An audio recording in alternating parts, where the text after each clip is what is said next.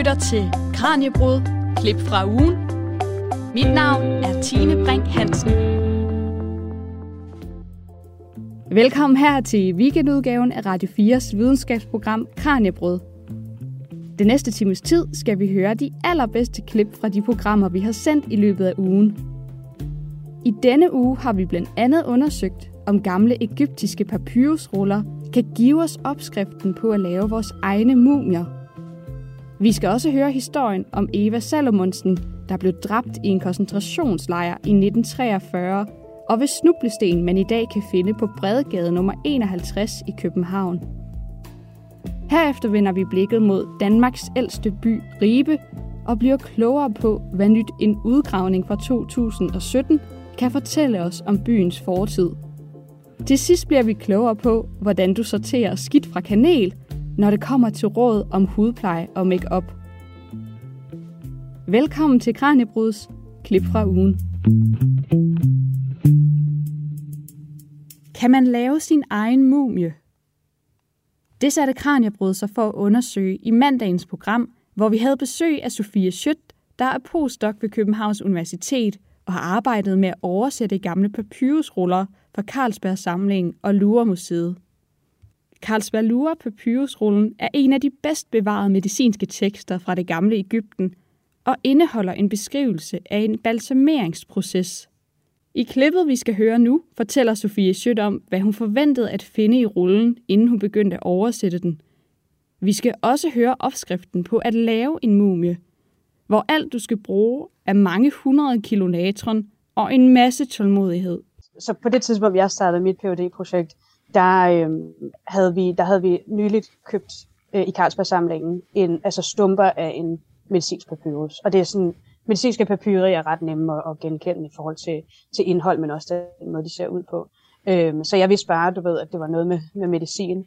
Øhm, og så var det sådan set, um, ikke helt tilfældigt, men vi havde en idé om, at det måske tilhørte samme papyrus, som de havde indkøbt øh, på Louvre-museet nogle år forinden. Øhm, så jeg, jeg gav mig i kast med at undersøge det her, og fandt ud af, at de rent faktisk var en del af, af samme papyrus. Øhm, og jeg havde egentlig ikke nogen, hvad skal man sige, forventninger om, hvad jeg ville finde i den her papyrus, men jeg havde vel nogle forventninger om, hvad jeg ikke ville finde, og det, og det er en, en manual til mumificering, øh, fordi altså, der, er nogle, øh, der er nogle andre tekster, der tyder på, at øh, der har været et ret stort overlap mellem øh, øh, læger i det gamle Ægypten, og så de her øh, personer, som balsamerede. Øhm, og nu har vi jo så et meget konkret bevis på det, i og med, at vi finder den her balsameringsmanual i en medicinsk tekst. Og nu, siger, nu, nu vil jeg lige vende tilbage til noget af det, du sagde øh, allerførst her, fordi at øh, du nævnte det her med, at medicinske papyri generelt set var ret nemme at genkende. Hvordan genkender man dem? Ja, men øh, det skyldes egentlig, at øh, de indeholder jo en lang række øh, opskrifter til forskellige øh, medicamenter, man kan bruge til at, at, at behandle alle mulige forskellige slags sygdomme. Øhm, og øh, som regel, så er der efter hver øh, ingrediens i de her opskrifter, så er der øh, angivet, du ved, hvor meget man skal bruge af hver øh, ingrediens. Og det er altid skrevet i rød, øh, i rødt blæk frem for det sorte blæk, øh, for ligesom at, øh, øh, at understrege det, eller sådan for at, at, at også at øh, læseren ligesom bedre kan navigere igennem teksten.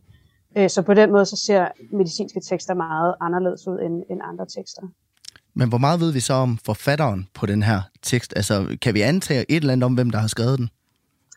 Altså, vi ved desværre ikke øh, noget som helst. Vi finder nogle gange nogle tekster fra Ægypten, hvor de ligesom er underskrevet med et navn eller noget i den stil. Men det finder vi aldrig i de egyptiske øh, medicinske tekster.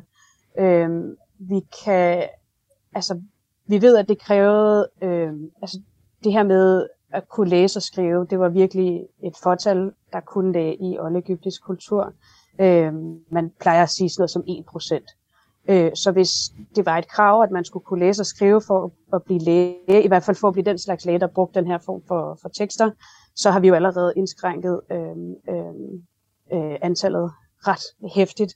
Øh, så det har virkelig været et fortal af, af mennesker, der ligesom er blevet så øh, specialiseret, øh, at de har kunne læse og forstå de her tekster, øh, for ikke at tale om, altså også at nedskrive dem. Men den her tekst, altså hvad for et sprog er den så skrevet på? Er det hieroglyffer, eller hvad, hvad skrev man på? Øh, sproget er, et, vi kalder den her stadie af, af, af det oldegyptiske sprog for middelegyptisk. Det er sådan den klassiske øh, øh, øh, øh, fase af sproget, kan man sige.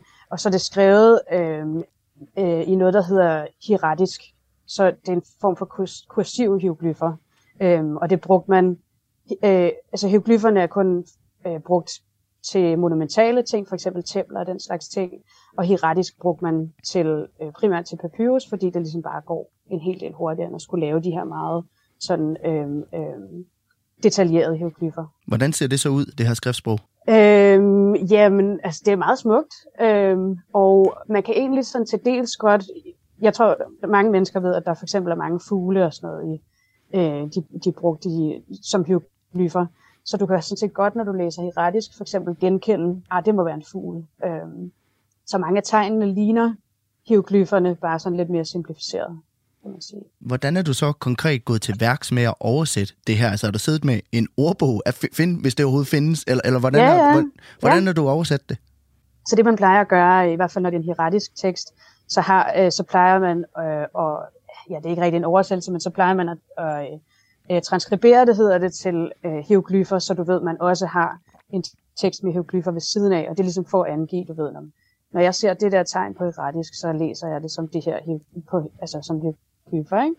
Og så derfra så laver man det, det der hedder en transliteration, øh, hvor man øh, angiver lydværdierne af de her forskellige ord. Øh, og så til sidst så laver man så en oversættelse, og det gør man ved hjælp af, af ordbøger og grammatikker og den slags ting.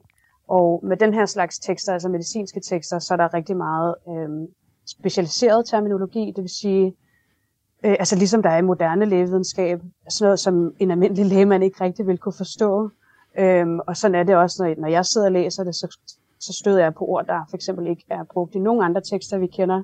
Og så må jeg måske altså, sjusse mig lidt frem til, hvad det kunne betyde i forhold til konteksten, eller du ved, nogle gange er man så heldig, at, at ordet er bevaret øh, i den senere koptiske øh, fase, øh, så man kan lave sådan, øh, et etymologisk studie, men, men det er altså, det, det, er, øh, det, kan, det er ikke uden problemer i hvert fald. Men det er jo to halvdele, du har oversat. En, som Carlsberg har indkøbt, og en, som Louvre har indkøbt. Er det en komplet tekst, når man sætter de her to sammen, eller mangler der stadigvæk noget af den den dag i dag? Der mangler stadig noget. Der mangler øh, en del af altså den midterste del af papyrusen, og så mangler der måske noget af det forreste, men, øh, eller noget af det for, den første del af det, men det kan godt være det simpelthen bare, fordi det har ligget, øh, du ved, så det er en meget, meget lang papyrusrulle. Den er 6 meter lang, som den er bevaret og så ruller man den op til sådan en rulle. Og så det, der har ligget som den yderste del af rullen, det er ofte gået i stykker, fordi det ligesom har været mere udsat end, end resten af rullen. Øhm, så det, at vi mangler den første del af papyrusen, det, øh, det kan også bare skyldes, at, øh, at den måde, det ligesom har været øh, foldet sammen på. Men der mangler noget af den midterste del af papyrusen. Så der er bevaret 6 meter, og formentlig den midterste del her vil have målt mindst 1 meter. Så det er i hvert fald en 7 meter lang tekst, hvis ikke længere. For Sofie, du har jo ind, i dagens anledning inddelt den her mumificeringsproces i fem trin, baseret på det, der står i den her papyrus. Og nummer et, det er jo, at man klargør kroppen og fjerner indvoldene. Hvordan gjorde man helt konkret det? Altså, den her klargøring, jeg snakker om, eller refererer til, det handler egentlig bare om, at når øh, personen dør, så øh, laver de en form for rituel renselse af kroppen, øh, både for ligesom at, hvad skal man sige, gøre den ren til at gennemgå den her, den her øh, transformation, jo, som, som er øh, øh, altså hellig på en eller anden måde, øh, men også sådan af rent praktiske årsager formentlig. Øh, så det vil sige, at de rengør kroppen, og så fjerner de øh, indvoldene gennem sådan et lille snit i den venstre side af, af, af maven, eller sådan den nederste del af maven. Øhm, Hvor lang tid ja. går der fra man er død, til man, til man begynder den her proces? det er faktisk et rigtig godt spørgsmål, og noget, der er sådan ret omdiskuteret, fordi der er nogle tekster fra Ægypten, der snakker om, at, at der er sådan en periode på fire dage, før man starter øh, den her proces. Men jeg har meget svært ved at tro på, at det skal tages for gode varer, fordi hvis, du, hvis, man, hvis der er nogen af jer, der nogensinde har været i Ægypten om sommeren, så ved jeg også, hvor ulideligt varmt det er. Og efter bare en enkelt dag, så vil kroppen være, altså det vil være enormt svært at, at behandle den. Altså hvis du, hvis du prøver at skære kroppen op efter en enkelt dag og prøver at fjerne de her indvold, så det er nærmest ligesom at, altså at bare stikke hånden ind i noget, det ved jeg ikke, syltetøj eller sådan noget. Altså det er nærmest umuligt. Og efter fire dage, så altså der vil du allerede se du ved, øh, kropsvæsker begynder at altså, komme ud af, af alle åbningerne, og fluer og alt muligt utøj, der, der sidder fast i, i, i kroppen lige pludselig. Øhm, så jeg vil formode, at der går så kort en periode som muligt. Øhm, men det er ikke noget, der står beskrevet. Men hvad for nogle redskaber bruger man så til at fjerne indvoldene? Øh, jamen formentlig bare øh, ens øh, arm. Altså det har været, det, og det har virkelig krævet enormt mange, øh, altså en enorm styrke. Øh, det, sådan, jeg ved ikke, jeg ved ikke rigtigt, om jeg kan komme i tanke om noget, man kan sammenligne det med, men sådan, det er selvfølgelig, altså bare det der med at stikke armen ind i, det er bare sådan et lille bitte snit i kroppen, øh, og så få fat i de her indvold, som jo egentlig er ret sådan, altså ikke fordi de, de smutter ret nemt ud af hånden på en, øhm, og nogle af dem er nemmere at, at nå end andre, men når du skal op igennem mellemgulvet for eksempel, så kræver det sindssygt mange kræfter. Øhm, så det har virkelig været nogle, altså nogle, nogle veltrænede mennesker, der har stået for det her. Og så begynder man så at dehydrere kroppen, og det foregår jo, beskrev du, i intervaller af fire dage frem til slutningen af dag 35, hvor man ligesom markerer hver af de her intervaller med en procession. Hvad, hvad er det for en procession? Øh, ja, men det er så, så det, det står beskrevet lidt i den her øh, manual, men det, desværre et sted, hvor, øh, hvor teksten er ret, øh, ret ødelagt. Men det ser ud som om, at de simpelthen, så hver gang, så hver fjerde dag, når de skifter det her natron, så fjerner de det hele, og så du ved, for ligesom at fejre, at nu er de kommet et skridt videre i den her proces til at færdiggøre mumien, så øh, ser det ud som om, at de så tager øh, den afdøde med på sådan en lille tur, en lille procession rundt om formentlig nok bare det arbejdsområde, de, de ligesom arbejdede i øh, ude, ved, ude ved gravpladsen. Øhm, så det har nok bare, altså det har nok bare taget et par minutter eller sådan noget, og så er der været nogle ritualer, der er forbundet med det.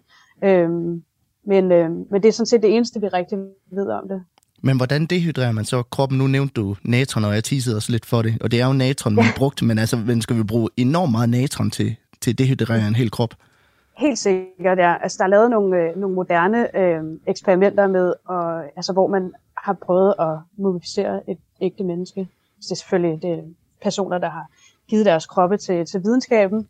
Øhm, og, øhm, og, og det var så den gang, så det her, den her tekst er den første, der ligesom snakker om de her fire dages intervaller.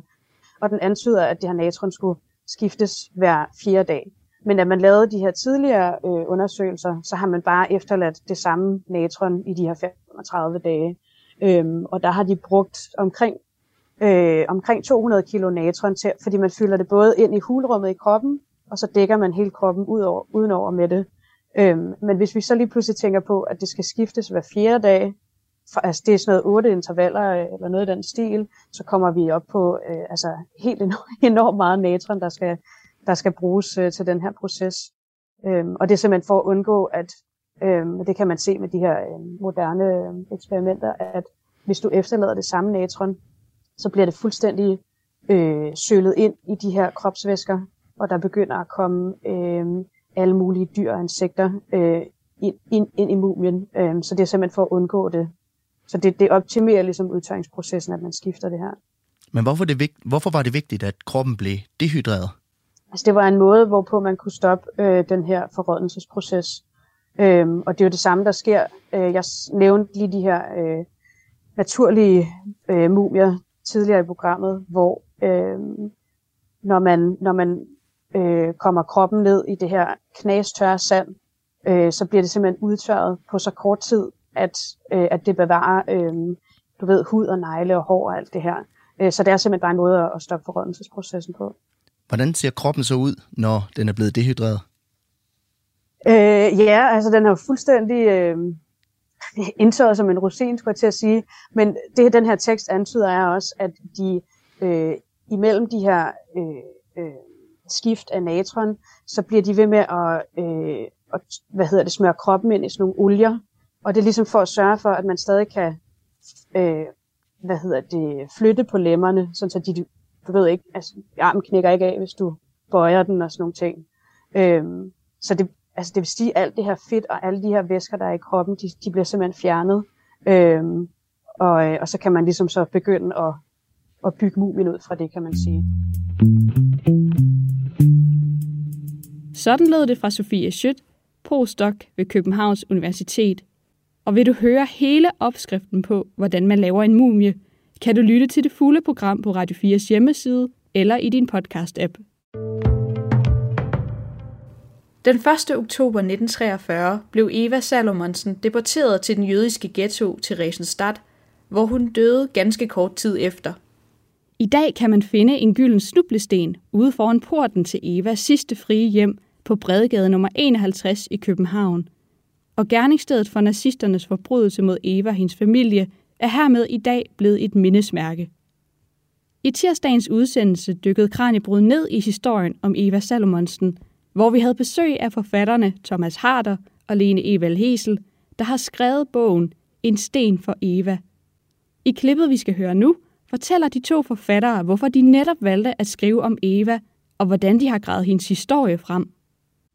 Det blev Evas historie, fordi vi bor i den samme opgang, øh, og fordi vi kort efter at være flyttet ind, blev præsenteret for en kvinde, som var vokset op her i ejendommen, født i 1930, og øh, huskede fra sin barndom besættelsen og fortalte om en mængde spændende og interessante og voldsomme begivenheder fra den tid, og hun fortalte også om den gamle jødiske kvinde, som var hendes families etage genbo, og at hun altså blev fjernet fra sit hjem natten mm. mellem den 1. og 2. oktober 1943, båret ud på et madras, fordi hun var for syg og svag til at gå selv. Og det gjorde et temmelig stærkt indtryk på os at blive opmærksom på, at vi altså boede på et gerningssted. Og det var året efter, at man var begyndt at nedlægge snublesten i København, og vi tænkte, at der måtte også lægges en sten for vores gamle nabo, som vi begyndte at tænke på hende som. Og når man tager initiativ til det, så bliver man bedt om at levere en mini-biografi, som kan komme på den pok eller på, på Snublestens uh, komiteens mm. hjemmeside, hvor man fortæller om de mennesker, der mindes. Og da vi gik i gang med det, så, uh, ja, så, så fik vi ret hurtigt den tanke, at man måtte kunne skrive en bog om Eva. Og i særdeleshed, da vi så op, blev opmærksomme på, at der lever oldebørn og tiboldebørn, som at vi fik mulighed for at komme i kontakt med, og det viste sig, at de havde altså kældre og garderobeskabe og papkasser på loftet fulde af fantastisk materiale, som fortalte ikke bare om Evas liv, men om familiens liv tilbage til 1855 i Bogense og øh, hendes liv i København. Og det, det gjorde det muligt at skrive en bog, som blev meget bredere, end vi først havde tænkt, og som spænder over netop en familie og en, en hel samfundsklasse, kan man sige, en periode af Danmarks og Københavns historie. Men altså udgangspunktet var en, øh, en tilfældighed. Og nu var du inde på det her, Thomas, at selvfølgelig så var det så også en historie, hvor der faktisk var rigtig meget materiale, I kunne dykke ned i. Men jeg er meget nysgerrig på det her med, hvordan I har, det er jo en enorm detaljeret fortælling i bogen, øh, hvordan I har gravet så mange detaljer frem, og det er jo også altså, med mange jødiske slægter tilfældet, at man måske har nedtonet sin øh, religion udad til, man har skiftet navn. Var, var, havde I nogle udfordringer i den forbindelse også med, med det her gravearbejde? Jamen, vi har haft en del udfordringer. Altså, jeg vil godt lige sige, at det har været et, et meget spændende og, og gribende researcharbejde, og det har været stort, som Thomas sagde, fordi det blev ved med at gribe om sig. Mm. Og jeg tror nok, at da vi gik i gang med den her research, forestillede vi os, ligesom så mange andre gør, at det ville være ligesom at lægge et puslespil mm. hvor brikkerne sådan fint lagde sig i, i et overskueligt mønster. Øh, men det gik så op for os, at det var det på ingen måde. I hvert fald ikke sådan, som, som vi har valgt at arbejde med stoffet og disponere det og skrive. Fordi, og jeg vil godt lige blive lidt i puslespilsmetaforen, fordi den siger lidt om, hvordan vi har arbejdet. Når man lægger et puslespil, mm. så har man nogle hjørner, og man har nogle kanter, medmindre vi taler om runde puslespil, ikke? Øh, som man ligesom kan holde sig til. Men når vi fandt en ny oplysning eller en ny kilde, så anede vi ikke, om vi havde gang i en kanthistorie, eller om historien i virkeligheden øh, skulle øh, have en mere central placering. Og nogle gange vidste vi faktisk ikke engang, den her oplysning, har den noget som helst med den her historie at gøre, eller hører den til i et andet puslespil? Og normalt, når man lægger puslespil, så har man alle brikker til rådighed på én gang. Det har man selvfølgelig ikke, når man går i gang med at researche. Men så ved man i hvert fald, når man lægger puslespil, hvor mange brikker man har med at gøre. Og heller ikke det anede vi jo. Vi, vi, vi vidste ikke, hvornår vi ville blive færdige med det her, og vi er jo faktisk stadigvæk ikke helt færdige, kan man sige. Og endelig, når man lægger et puslespil, og det, det er jo ret væsentligt, så har man et motiv. Man ved, hvad puslespillet skal ende med at forestille. Og der er vel at mærke kun et facit, en løsning. Det er en udfyldningsopgave. Mm. Øh, men vi har stadigvæk ikke det endelige billede af, af Eva, og får det sikkert heller ikke. Der bliver ved med at dukke nye kilder og oplysninger op, som, som ligesom sprænger puslespillets regler og, og rammer. Du lytter til Radio 4. Hvordan griber man så helt lavpraktisk sådan her opgave an? Altså, vi har været vidt omkring vil jeg sige. Og de, de fleste kender selvfølgelig til kirkebøger, ministerialbøger, folketællinger og krak, kraks vejviser. Øh, og dem kan man komme rigtig langt med. Dog er der det med folketællingerne, at der er jo altså typisk fem år imellem dem, og det vil sige, at en familie kan nå at flytte 27 gange mellem de enkelte folk, folketællinger, og de går jo kun til 1940. Mm. Og de kræver vel at mærke, at man kender personens adresse. Men hvis man er nået så langt, så kan man få en masse spændende oplysninger ud af folketællinger. Øh, i, i modsætning til for eksempel Kraks vejviser, så får man at vide, øh, så får man oplysninger om alle husstandens medlemmer. Ikke bare husfaren og hans stilling, men også en eventuel hustru og deres børn, og også deres tyne. Mm. Og det er alt sammen med til at give et indtryk af, af familien og, og husstanden. Og nogle gange har vi simpelthen været så heldige, at der også i en folketælling, jeg tror det var en eller to gange, øh, stod der oplysninger om lejlighedens og huslejens størrelse. Ja. Og det, det er jo også guld værd, når man gerne vil have en fornemmelse af øh, personernes bolig. Hvordan boede de? Hvor mange værelser havde de? Og hvad kostede den egentlig? Mm. Så, så øh, det, det brugte vi meget. Og så, så er der det, der hedder politiets registerblade, som, som lyder meget spændende og lyder mm. som en opremsning af kriminelle handlinger. Det kan godt være, i virkeligheden, det måske kun findes i Københavnsområdet, men det var altså en, en, en forløber for folkeregistret fra 1890 til 1920, hvor man øh, får oplysninger om den pågældende person, ægteskab, fødeår og sted, børn øh, og, og, og især alle de gange, de flyttede, hvor de flyttede til og fra. Mm. Og det kan give mange vigtige oplysninger. Så er der også noget, der hedder lægsruller, og det er noget frygteligt noget at bevæge sig ud i. Det er sådan en, øh, en fortegnelse over de, øh, de mænd, der kunne udskrives til militærtjeneste. Ja. Og der kan man finde nogle interessante oplysninger om den enkelte person. Mødte personen op til session, og hvis ikke, hvad fik, hvad fik han så i bøde? Øh, var der nogle fysiske eller andre skavanker, der gjorde, at han ikke var egnet til militærtjeneste? Og i vores tilfælde, der fandt vi ud af, hvor hvor høje nogle af vores øh, mandlige personer var. Og det giver også sådan et lille, et lille gib i en, når man finder, at han var faktisk kun en meter og 62 høj. Mm.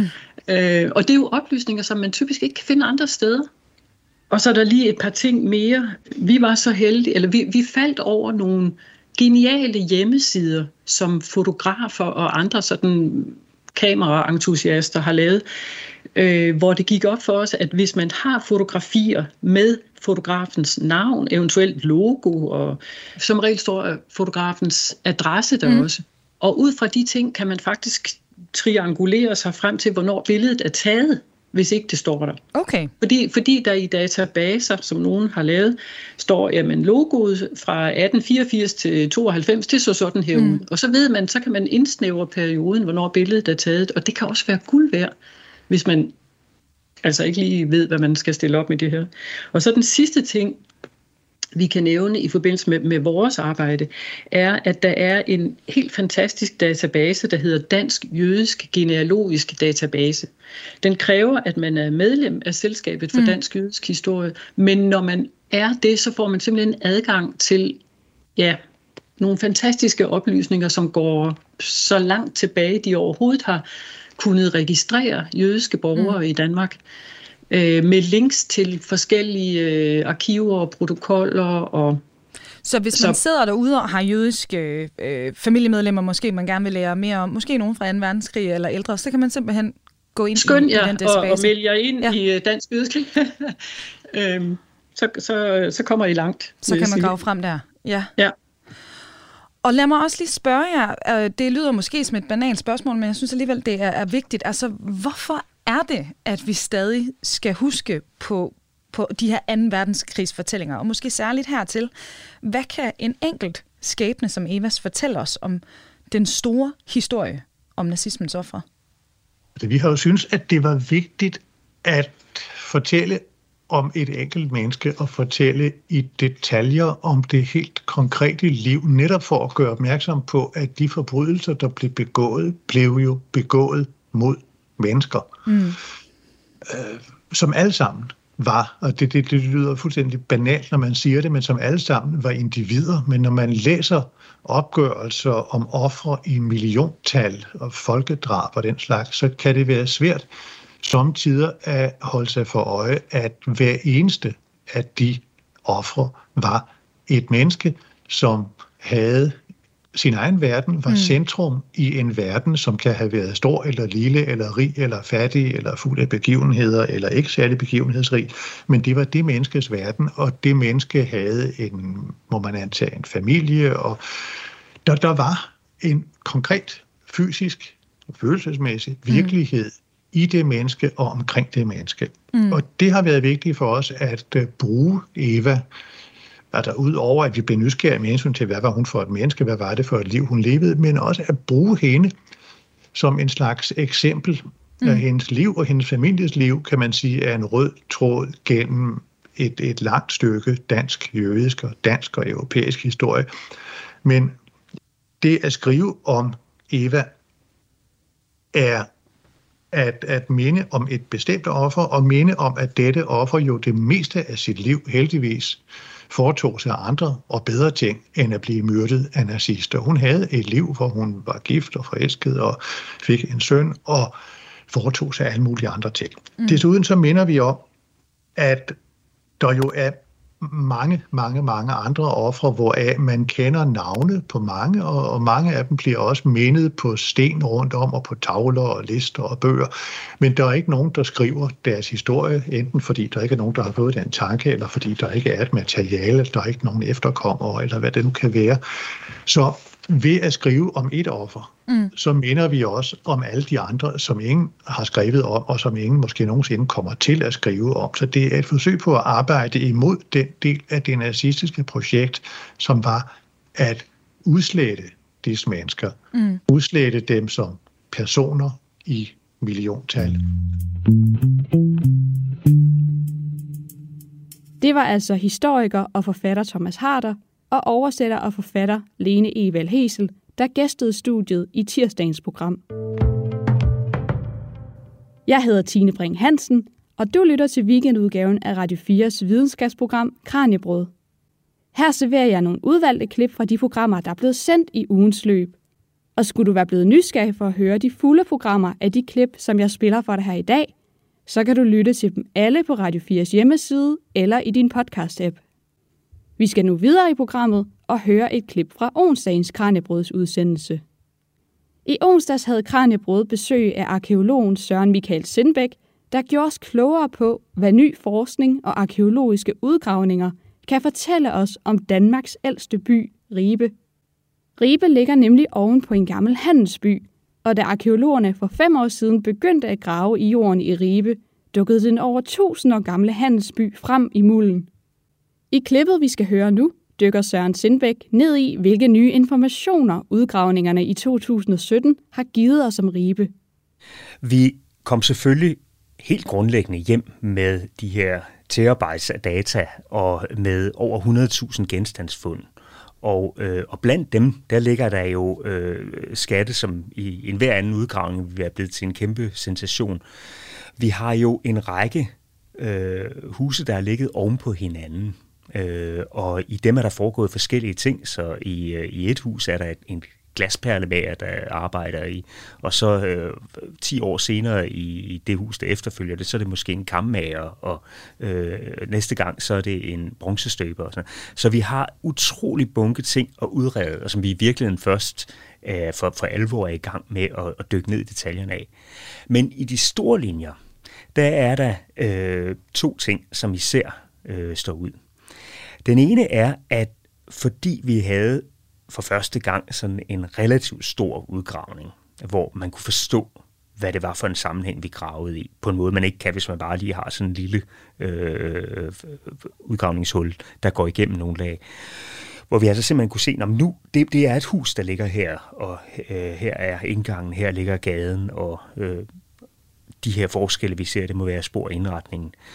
Det gjorde, at vi kunne øh, få os en meget stor overraskelse om, hvordan Ribe var startet.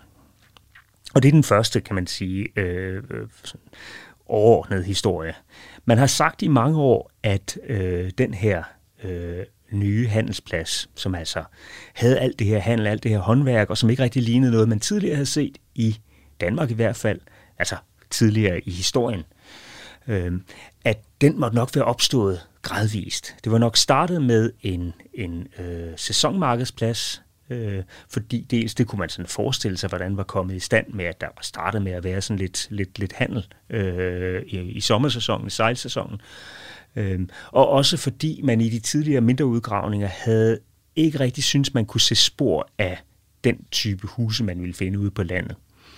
Men det, der viste sig, da vi gravede ned, det var, at da vi kom ned til bunden, og vi kom simpelthen ned til nogle lag, hvor, hvor øh, man kunne se i de her geologiske tyndslib, som, øh, som vi lavede, at her var et stærkt sammenpresset græs, øh, øh, øh, øh, hvad hedder det, bund. Det var simpelthen den naturlige vegetation, der havde ligget på stedet. Og så bum, oven i det var der kommet, øh, nogen der havde slået sig ned. Og det første simpelthen, der sker på den græsmark, en eller anden gang omkring år 700, det er, at nogen bygger et temmelig stort hus, hvor der foregår nogle smedeaktiviteter, og hvor der bor nogle mennesker. Insektlevnene viser, at de bor der både øh, sommer og vinter. Og, og, det, var og de her, det var de her insekter, der kun kunne leve ved, ved visse temperaturer, ikke? Lige præcis. Altså alle de her øh, meget, meget tætte data, vi fik fra alle mulige ting ved at slå alle mulige metoder sammen. De viste simpelthen, nej, det var ikke en sæsonmarkedsplads. Det var simpelthen sket. Der var flyttet nogen ind, som var klar over, at øh, de skulle bo her. Og så øh, kan man sige, så, så øh, øh, bliver der flyttet lidt rundt på pladsen, øh, og, og der kommer nye huse, der ligger. Men der er altså nogen, der bor der fast fra starten, og inden for de første 20 år, så får man faktisk det mønster med de, med de meget tætte parceller, som vi så kender igennem de næste 150 år. Det var en kæmpe overraskelse om, hvordan det her det var startet, øh, og, og en anden historie, end vi kendte. Den, den anden øh, meget vigtige historie, øh, vi fik, den handler om, hvordan vikingetiden starter. Og det der, Ribe har nogle helt fantastiske muligheder, fordi den altså har de der fine jordlag, der ligger stratigrafisk fra cirka 100 år før det, vi plejer at kalde vikingetiden, og så et godt stykke op i vikingetiden.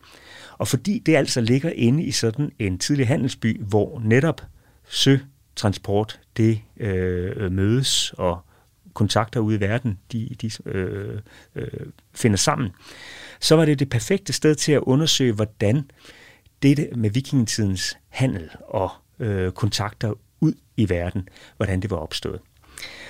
Og det er der, hvor vores kulstof 14 øh, revolution, som Jesper Olsen lige fortalte om, at den blev helt afgørende. Fordi når vi er nede i de ældste lag i Ribe, så er vi begunstiget af nogle forhold, der ligger simpelthen vanddrukne lag dernede. Og når det er tilfældet, så kan vi også finde ting, som vi kan finde læder og tekstil, men vi kan vigtigst af alt, så kan vi finde træ. Og når arkeologer kan finde træ, og især e-træ, så kan man tit lave det, der hedder en dendrodatering. Og det er simpelthen øh, en, en, den anden dateringsmetode, hvor man ser på mønstret af overringe, tykke og tynde overringe fra gode og, og, og, og mindre gode år. Og ved at sammenligne dem, så er det næsten ligesom en stregkode, så kan man finde ud af, hvornår i historien øh, de er. Der kan man altså simpelthen få dateringer, der er helt præcise. Det kunne vi for de første 40 år. Der er vi ikke i tvivl om, hvornår det foregår. Det er, der passer pengene, og vi kan se, at det her lag det er fra 720'erne. Et af vores fineste huse fra, øh, fra den tidlige fase, det kan vi simpelthen sige, det er bygget i vinteren 723-24 og så står det i maks 8 år. Øh, så der kan man virkelig lave øh, en, en fantastisk arkeologi, og vi ved alle de der, alle de fund, vi så gør derinde, de er simpelthen fra det 10. Øh, det, det er noget helt andet, en helt anden tidsperspektiv, end man normalt arbejder med som arkeolog. Men problemet var, at der hvor det blev rigtig interessant for os, når vi kommer op i nærheden af vikingetiden, og vi gerne vil vide, jamen de her kontakter ude i verden, var det sådan noget, der kom gradvist på vejen op mod vikingetiden, eller kommer der sådan en big bang, som historikerne nogle gange har sagt, at pludselig så fik man sejlskibet, og så sejlede man over og plyndrede England osv. Det kunne man i princippet få nogle rigtig spændende svar på i Ribe. Men i de lag, det drejede sig om, der var træet ikke længere bevaret. Der kommer vi op i de tørre lag længere op mod overfladen. Men det var lige præcis på det tidspunkt, at den her 775 begivenhed, den øh, fandt sted. Og det lykkedes, som Jesper Olsen forklarede, det lykkedes simpelthen at finde frem til det lag, der må have været i brug på det tidspunkt. Og det, det var jo en, en øh, kan man sige, det, er, det var første gang i verden, arkeologi har gjort noget på den måde. Og det var også et studie, der faktisk kom i tidsskriftet Nature, som er et af de, de øh, mest øh, indflydelsesrige, prestigiøse øh, naturvidenskabelige tidsskrifter. Der. Og der er ikke meget arkeologi at finde i Nature. Det er meget, meget sjældent, at Nature laver en overskrift på forsiden, der står, hvor der står noget om vikingetidens handelsnetværk. Men det gjorde de altså for os faktisk. Så, øh, så øh, det understreger, at det altså var virkelig øh, noget af et gennembrud. Og det, det gjorde for os, det var jo, at det var skær sådan et anker. Vi kan se alt, hvad der er før det her lag. Det er i hvert fald før 775. Så der, øh, der kan vi pludselig begynde at tale om før og efter næsten lige så godt, som man kan med de skriftlige kilder. Og øh, i Ribes fund, der sker der noget omkring det her tidspunkt, som har en hel masse med vikingetiden at gøre. Der sker for det første det, at der begynder at dukke en masse glasperler op, som vi ved er fremstillet i Mellemøsten. Og dem skal vi høre mere om lige om lidt.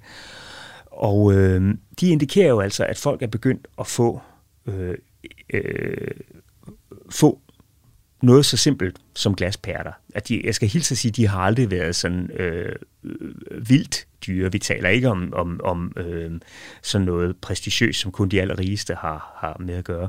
Faktisk er det sådan, at de glasperler, vi finder, det er næsten alle sammen øh, eksemplarer, der er øh, simpelthen blevet fejlproduceret øh, og som er blevet kasseret, da hullet er ikke øh, gået rigtigt igennem. Mm. Eller sådan noget. Så man må simpelthen forestille sig, at der er kommet sækkevis af glasperler nede fra Syrien eller øh, Irak eller Ægypten, øh, som er kommet op og så blevet øh, åbnet op der på handelspladsen, og så har købmanden ellers siddet og øh, sikkert sat dem på snor og set, når den her virker ikke, og så er den blevet kasseret.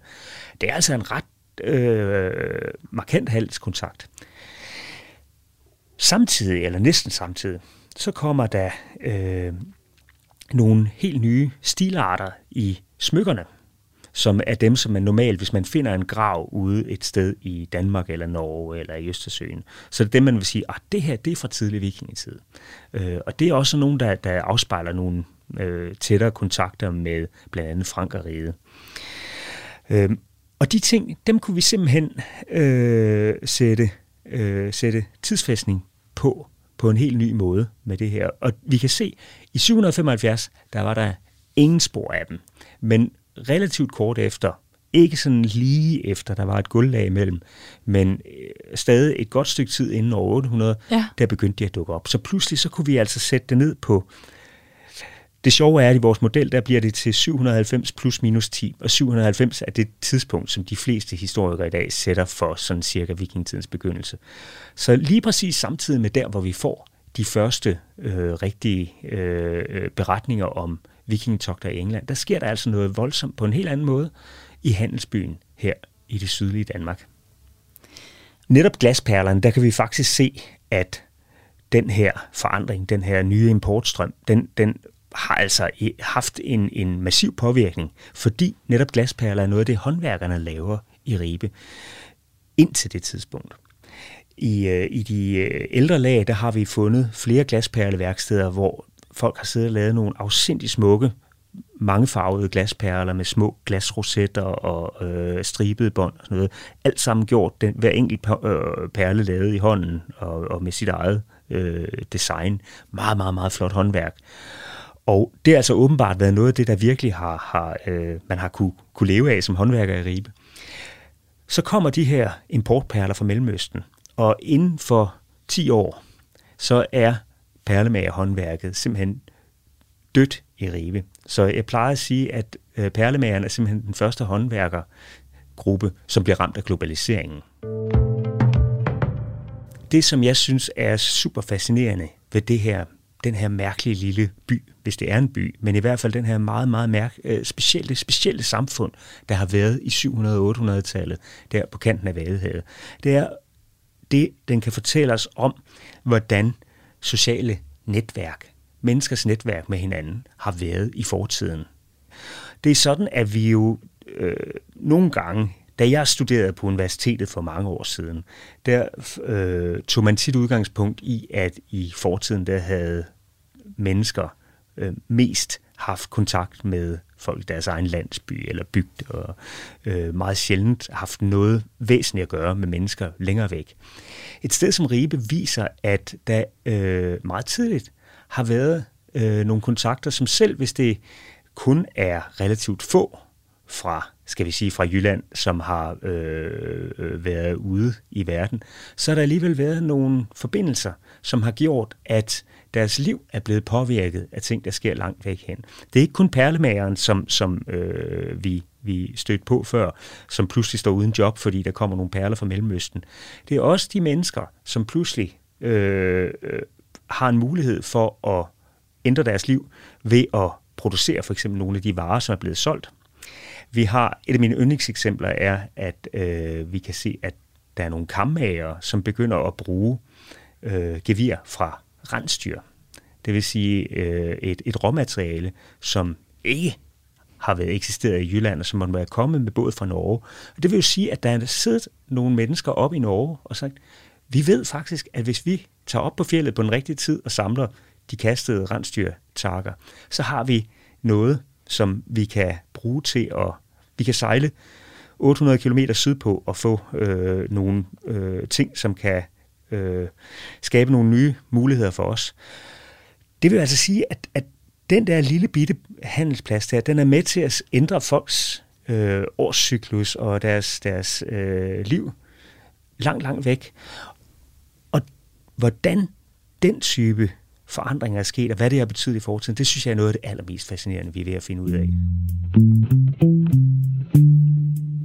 Fortalte gæsten Søren Michael Sindbæk, der er arkeolog og professor ved Institut for Kultur og Samfund på Aarhus Universitet. Vi er nu nået til dagens sidste klip fra ugen. Hvad er god hudpleje? Hvordan får du make til at arbejde med dig og ikke mod dig? Og virker Botox overhovedet? Det er bare nogle af de spørgsmål, som Kranjebrud forsøgte at besvare i torsdagens program, da vi havde besøg af læge og forsker i dermatologi, Cecilie Bagdal Johansen. For hvordan selekterer du i de mange råd og tricks om hudpleje, som florerer på de sociale medier? Det forsøger Cecilie Bagdal Johansen at svare på i klippet, vi skal høre nu, hvor hun blandt andet gennemgår den gode almindelige hudpleje og danskernes mest almindelige hudlidelser. Det er en god idé med os øh, storbeboere. Jeg tror ikke, man kan finde rigtig nogle mennesker på den her klode, som ikke sådan, øh, i virkeligheden er storbeboere på en eller anden måde i forhold til luftforureningen. Mm. Øh, at vi renser vores hud øh, mindst en gang om øh, i døgnet. Ja. Jeg anbefaler altid, at man renser sin hud om aftenen, for det er der, man har været ude i løbet af dagen og fået øh, produkter, man måske har taget på om morgenen, makeup man eventuelt har taget på om morgenen, man har cyklet rundt eller været ude, siddet indendørs med aircondition, som hvad hedder det, luftudveksler med udendørs. Øh, så der lander, øh, man har produkter på huden, og man har øh, hudens naturlige fedtstoffer, altså talt, der bliver produceret i løbet af, huden, eller i løbet af dagen, og luftforurening, der mm. lander på huden. Det skal renses af. Det er en god idé at få gjort det en gang i døgnet. Øhm, og så skal man huske solbeskyttelse. Altså de tre S'er, skyggesolhat og øh, solcreme. Mm. Og solcremen, den skal selvfølgelig på om morgenen. Øh, så det, det er det andet ben i, i den her helt basale hudpleje. Så rens og solbeskyttelse, og så fugtighedscreme. Ja. Det er ikke alle, der behøver det, men det er oplagt at bruge en fugtighedscreme, når man har renset sit ansigt om aftenen. Det er de færreste, der trives med bare sådan at, at, at ramme puden med et kun renset ansigt og intet andet. Ikke? Og gælder det her for alle aldersgrupper? Fordi jeg kan huske, da jeg var teenager, så havde man sådan også nogle gange fornemmelsen af, at øh, sådan noget med akne og hormonel og sådan noget, at man tænkte, uh, jeg tør næsten ikke putte fedt på min hud, fordi jeg er bange for at gøre den mere fedtet eller mere uren, end den er. Altså er de her tre råd, kan, følger de os i virkeligheden igennem hele livet? Yes, absolut. Fordi alt efter, hvad for en hudtype man har, eller hududfordringer, mm. så kan man tilpasse de tre forskellige produktkategorier, som her at rens, solcreme og fugtighedscreme, de kan alle sammen tilpasses ens hudtype. Så det vil sige, har man en, en hud med tendens til akne, jamen så kan man vælge de her produkttyper, som øh, særligt egner sig til det. Og lige i forhold til det her med, nu siger du rens, der har vi faktisk et af de spørgsmål, vi fik ude fra, øh, fra gaden, som, mm. som jeg synes, vi lige skal tage. Der er mange, der renser deres hud, fordi de gerne vil af med urenheder, men kan det egentlig ende med, at man får mere uren hud, jo mere man renser den? Ja, så kan man rense for meget, Cecilie? Det kan man godt. Og det er to forskellige spørgsmål. Man kan mm. godt rense sin hud for meget, men det hun spørger om, det er, at man kan rense sig til bumser ja. i virkeligheden. Ikke? Og det, det, det kan man ikke. Øh, men man kan godt rense sig til en irriteret hud, mm. øh, sådan så at den slår ud og vi så havner i det der billede, der hedder peroral dermatit, som jeg nævnte før, hvor man simpelthen får irriteret sin hud, og det kan godt ligne sådan nogle bitte, bitte små øh, mikro-mikrobumser, øh, men det er ikke en akne, men, men du kan ikke rense dig til bumser Nej. på den måde, øh, fordi der bliver vi nødt til at skille skidt for kanel, fordi bumser øh, er jo en regulær øh, hudtilstand, altså en hudsygdom, akne, mm og det kan være der i større eller mindre grad. Så, så det, det er ligesom en kategori for sig, og det kan man ikke rense sig til, men man kan bestemt rense sin hud i smadret.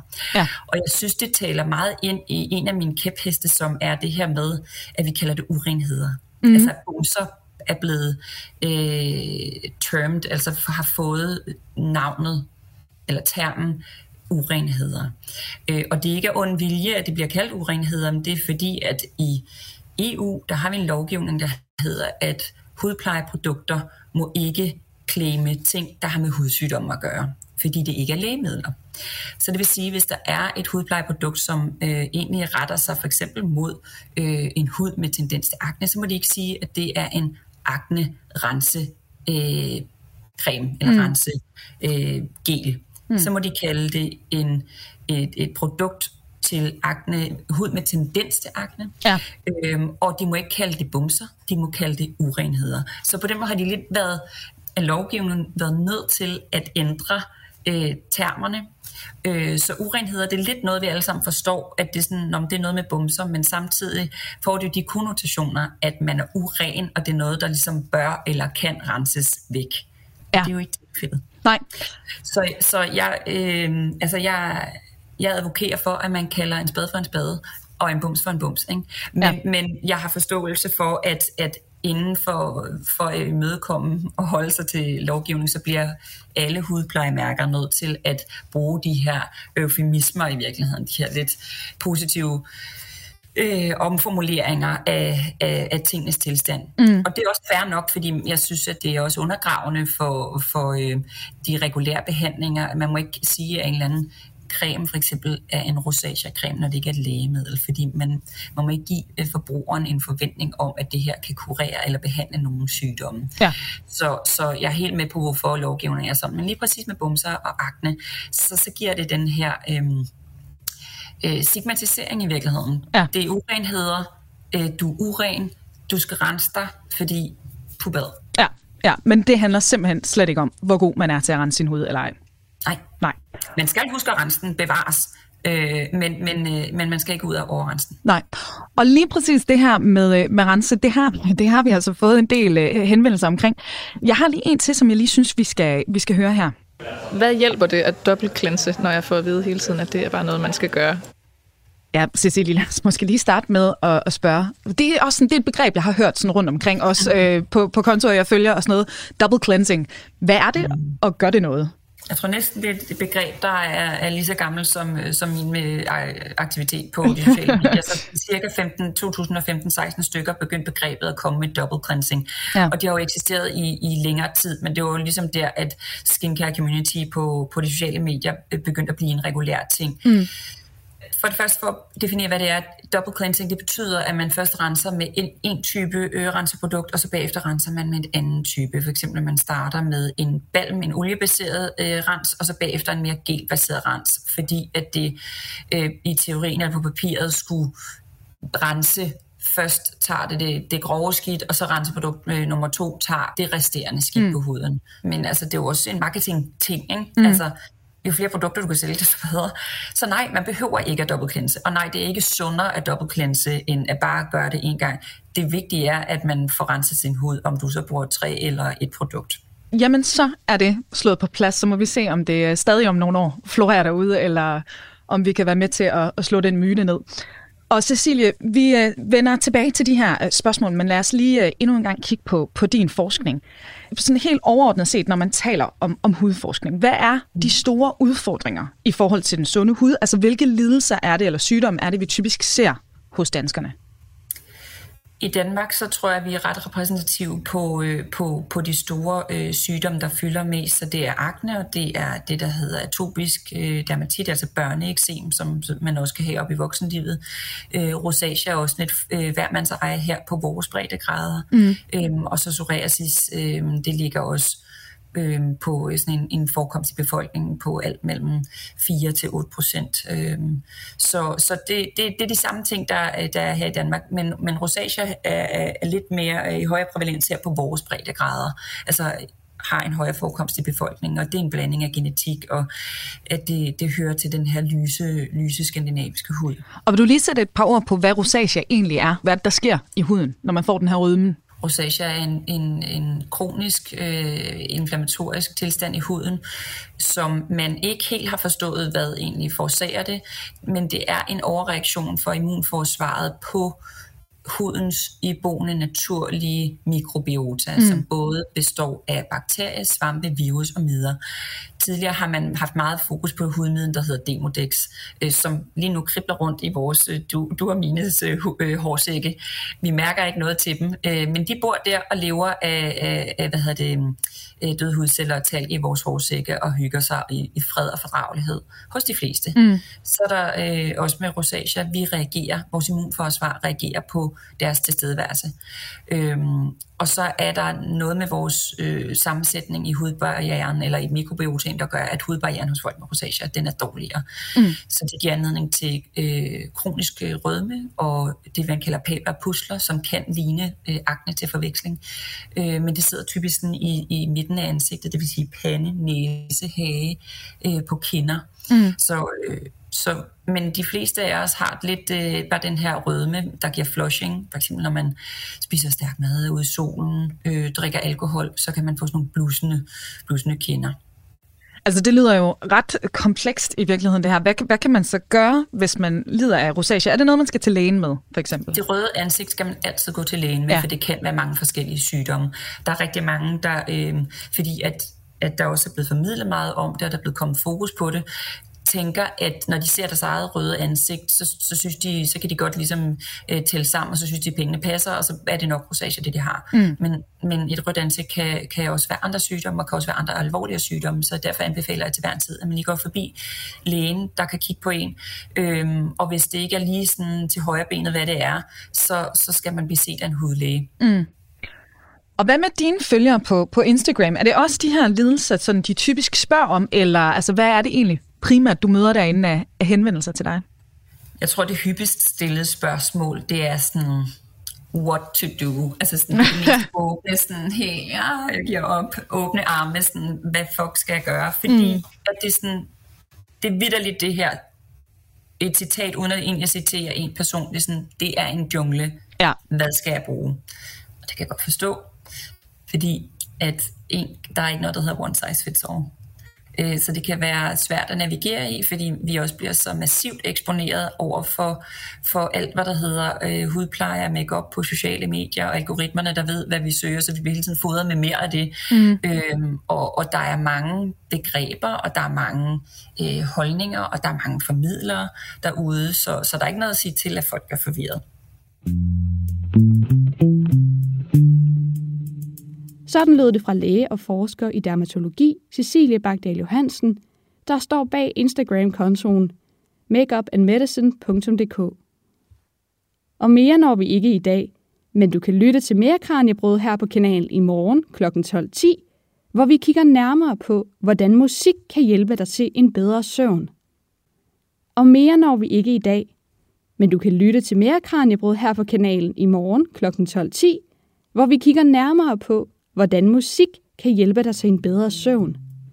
Har du en god idé til et tema, som du synes, at Kranjebrud skal tage op med forskere her i studiet, så kan du altid sende os en mail på kranjebrud radio4.dk. Tilbage er der kun at sige tak, fordi du lyttede med, og på genhør. Programmet er produceret af Videnslyd for Radio 4.